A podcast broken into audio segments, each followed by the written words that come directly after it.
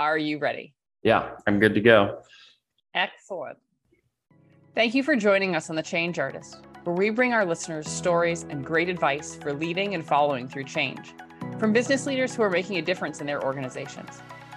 Here on The Change Artist, our motto is if change is the only constant in life, then let's do it better. And this season, we're focusing specifically on data driven leadership and the change required to realize the promise of the data driven organization. So let's jump right in. Alex, how do you define data driven leadership?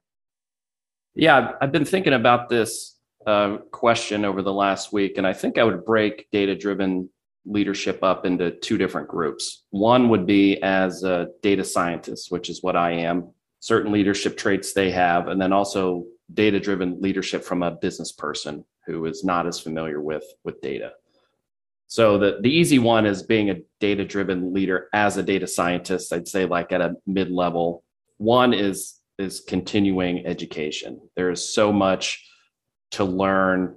There's news coming out in the last week about updated AI with warnings that it is has has a conscience, which is is not true. But there's all this technology that's able to generate images and text, and there's new methods. So it's my job to be able to understand those and implement them when necessary to support my business. The other part of, of being a leader, I think, is empathy, because at my role, I work with data scientists doing technical tasks, but also have to communicate what I'm doing up to people who are um, not trained in data science.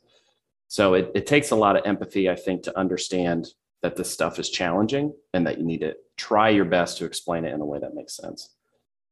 And then on the business side, that one's a little harder because every business person, I think, says that they're data driven. I actually, I have a, a survey result. This is from 2019 that 98% of people of, of, these executives agree that data skills are important. It's like, of, of course, they say yes.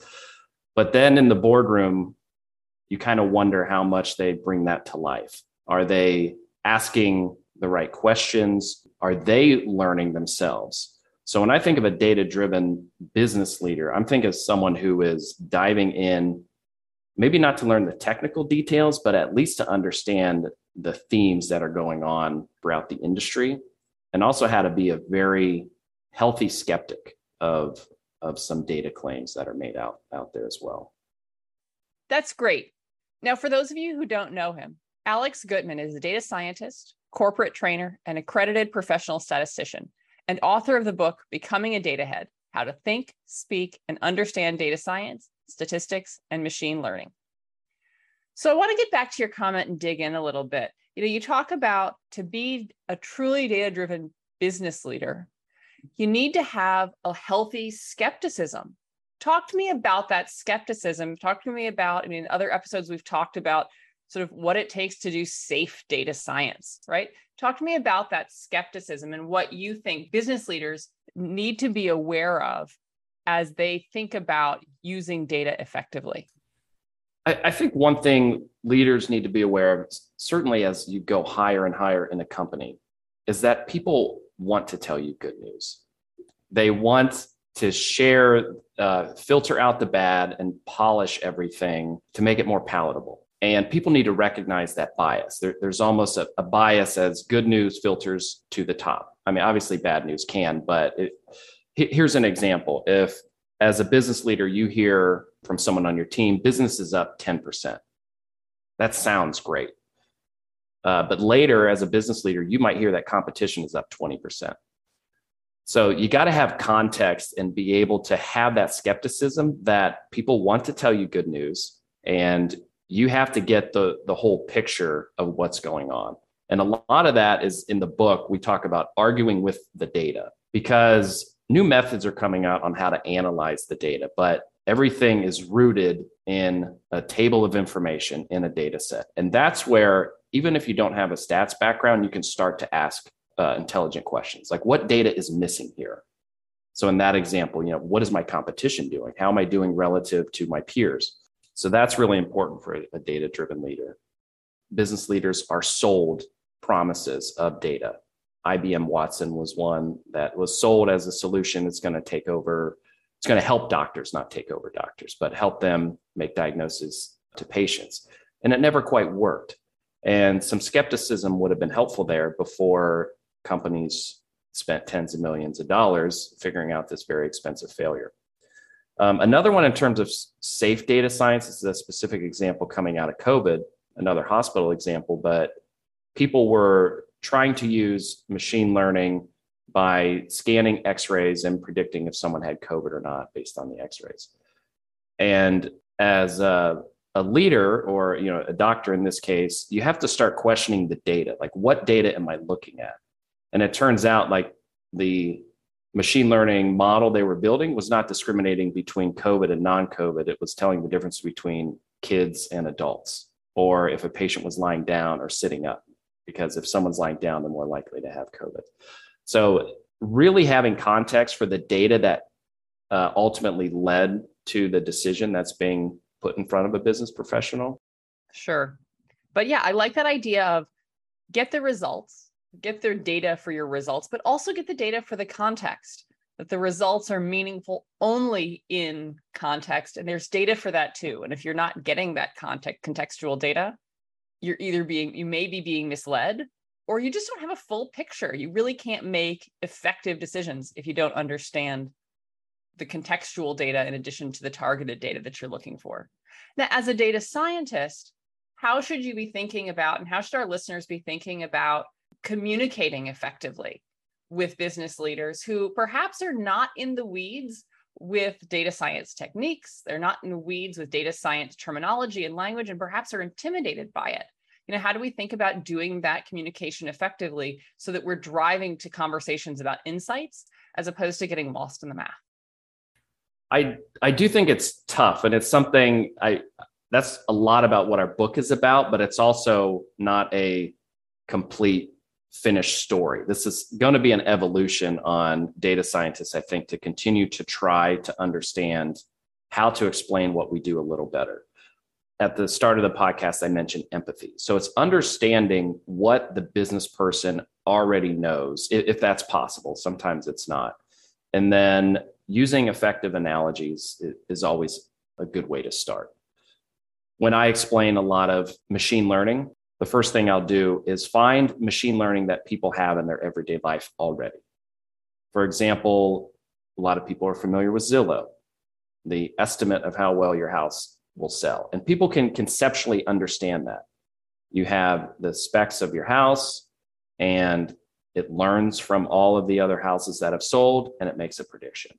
And that idea alone can start to build someone's understanding of a model and the quality of data that underlines that model. When you think of a model as a calculator, where in the Zillow example, you type in number of bedrooms, bathrooms, square footage, if you have a swimming pool, and you get a number. Having that concept as a model, as a calculator, helps because someone's like, okay, this is very specific. It took data to train. And they don't need to know random forest or XGBoost or the algorithms that actually built that calculator to start to understand and have some ideas about how to uh, interrogate it a little bit. And what's the biggest mistake that people make when, from a data science side, they're trying to communicate with business leaders? Like, what do you see as the most frequent source or cause of a breakdown in that communication?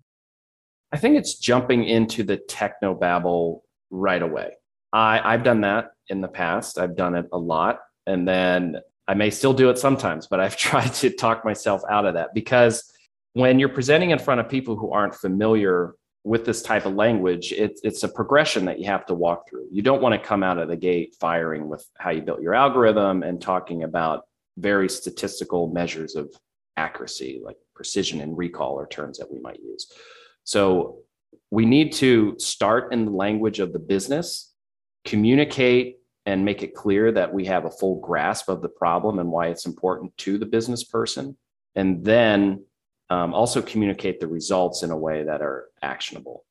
If they ask then you can start you know as i hope they would you can start talking about some of the technical details using analogies but i think it's more of a, a crescendo to the technical details as opposed to coming out of the gate with i built a supervised learning model and it had an area under the curve of xyz because by that point you've lost them. So you, you got to flip the script a little bit yeah, I find myself because I'm not a data scientist. I sit more on the business side, but a lot of times we hear consultants use flashy language around data science, and it almost seems magical what they're describing. And clearly it's not magical, it's just sort of beyond my technical level of expertise. But how, as business people, do we start to, because consultants are selling us things, right? How do we, as business people, effectively interrogate some of these assertions around things that data science can and can't do and push back or validate proposals that we're getting either from inside our company or from outside to make sure that we're investing effectively in data science to get the most out of our investment? Yes, because what I, I just talked about not leading off with the techno babble, and I'm coming at it from an employee within an organization talking to my own leadership where we're on the same team. You're absolutely right that consultants flip the script because they want to come in and dazzle the room and there's almost a fear of missing out. I think that's part of the consultant's tactic. They'll drop in deep learning, natural language processing, AI, like your competitors are doing it, or you're doing it. So, uh, your question is a great one because business people, non data scientists, need to be able to understand what's real versus hype. And an immediate thing you could do is if you have a resource a data scientist is bring them along. Bring someone in that room who is on your team who can do the interrogation for you. The better solution longer term solution and this is even something that we call out in our book is doing some education and learning about hype versus reality so business professionals need a baseline understanding of data science in order to challenge some of these claims and separate magic. I, I, my whole theme, I guess, is like this continuing education on both parts because the field is growing. We need to understand what's going on, and you know, in your case, protect yourselves from consultants who may be selling a pie in the sky vision that's not quite possible yet. Sure. So then, in the interest of educating ourselves, when I hear consultants say we can use AI to solve this problem. Right. So what do they mean? I, I do cringe when I hear we're going to have AI help us because there's a couple things to unpack here. One is it makes it sound like AI is this single entity that is just becoming smarter at doing multiple tasks. So you're going to have AI help your company. It's going to do accounting, it's going to do shipments, distribution, uh, production It seems like there's a single entity that's just getting smarter and smarter like a brain. So the first thing to understand is that that doesn't exist and that's not how it works at all.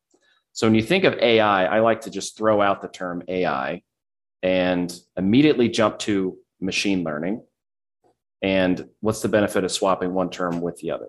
Well, machine learning has more rigid definitions because machine learning is using an algorithm to learn from data to do a very specific task.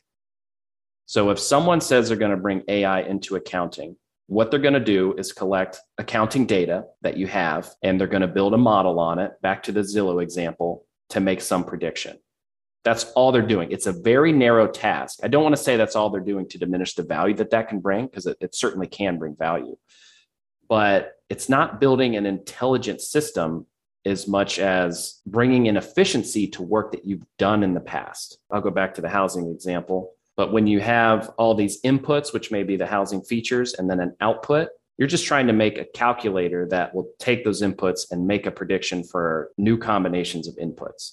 That's what they mean by AI. They just mean they're going to build a model on it and they're going to use your data to do it. So then you start to think, is this data even accurate? Because every company's data is a mess.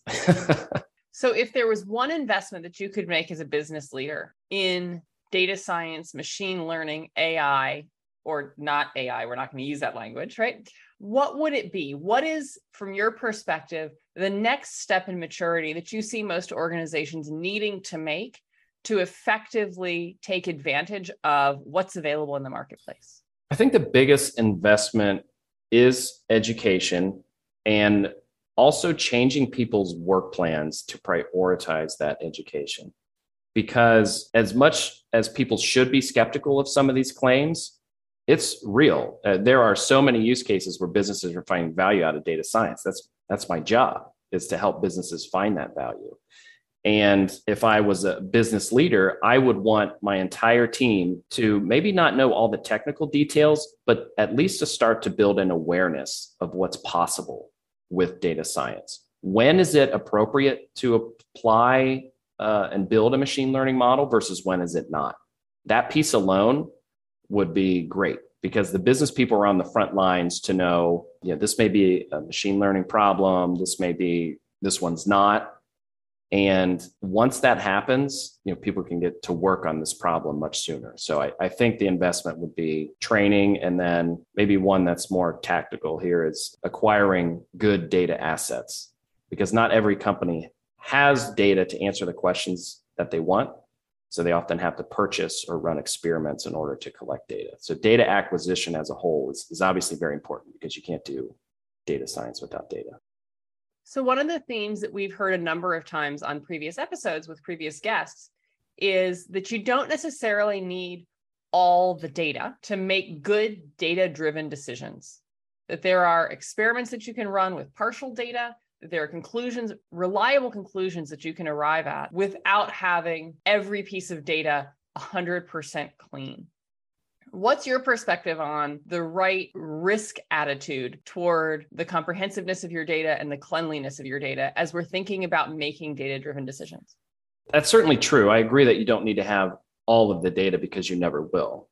The entire foundation of statistics is built on that premise that you will have a sample and from that sample you can make an inference about the population that it came from but in terms of risk the thing you want to be sure of is that the data you do have is representative of the larger population that you're making a decision on. So, so the key and, the risk is really interrogating the data you have. I don't want to say the size so much because there's been a lot, lot of false promises about big data. You need to have data that is representative of the, the population you care about. Sure, that makes sense. We like to close episodes with asking what our listeners can do as individuals to more deeply embed data driven insights into their work and the decisions that they're part of. I think your answer is get smart on the data and get smart on data science. How would you recommend people go about doing that? Well, my obvious answer here is going to be to take a look at my book, Becoming a Data Head. I also hope people are a little skeptical of that because I, I do think our book will help, but I'm not in no way saying it's the only resource available. I think it is a great start. So, grabbing a book that you can finish whether it's my book or someone else's book on data science, is where you need to start. The problem that I see is when people want to educate themselves is they get analysis paralysis because you could go down one of 100 different paths. And on each path, you could take one of a thousand different courses. So people don't do anything. The thing is to just start, whether it's with my book, whether it's with a, another data science for business book, but just start learning and reading about this field so that you can start to have these informed conversations. I love this idea of just take the first step. It might not even be the best first step, but it's certainly better than where you are today. Well, thank you, Alex. I know I've learned a lot today. I'm sure our listeners have as well. And we'll be sure to include the Amazon link to your book in the show notes so people can check that out. Thanks, Alyssa. I really appreciate your time and perspectives here, and hopefully, our listeners can take your advice and apply it to their own teams. Now, if any of our listeners would like to bring these kinds of conversations to their own organizations, they can visit us at blueswiftconsulting.com to schedule an intro call. Thanks again, Alex. Thank you for having me.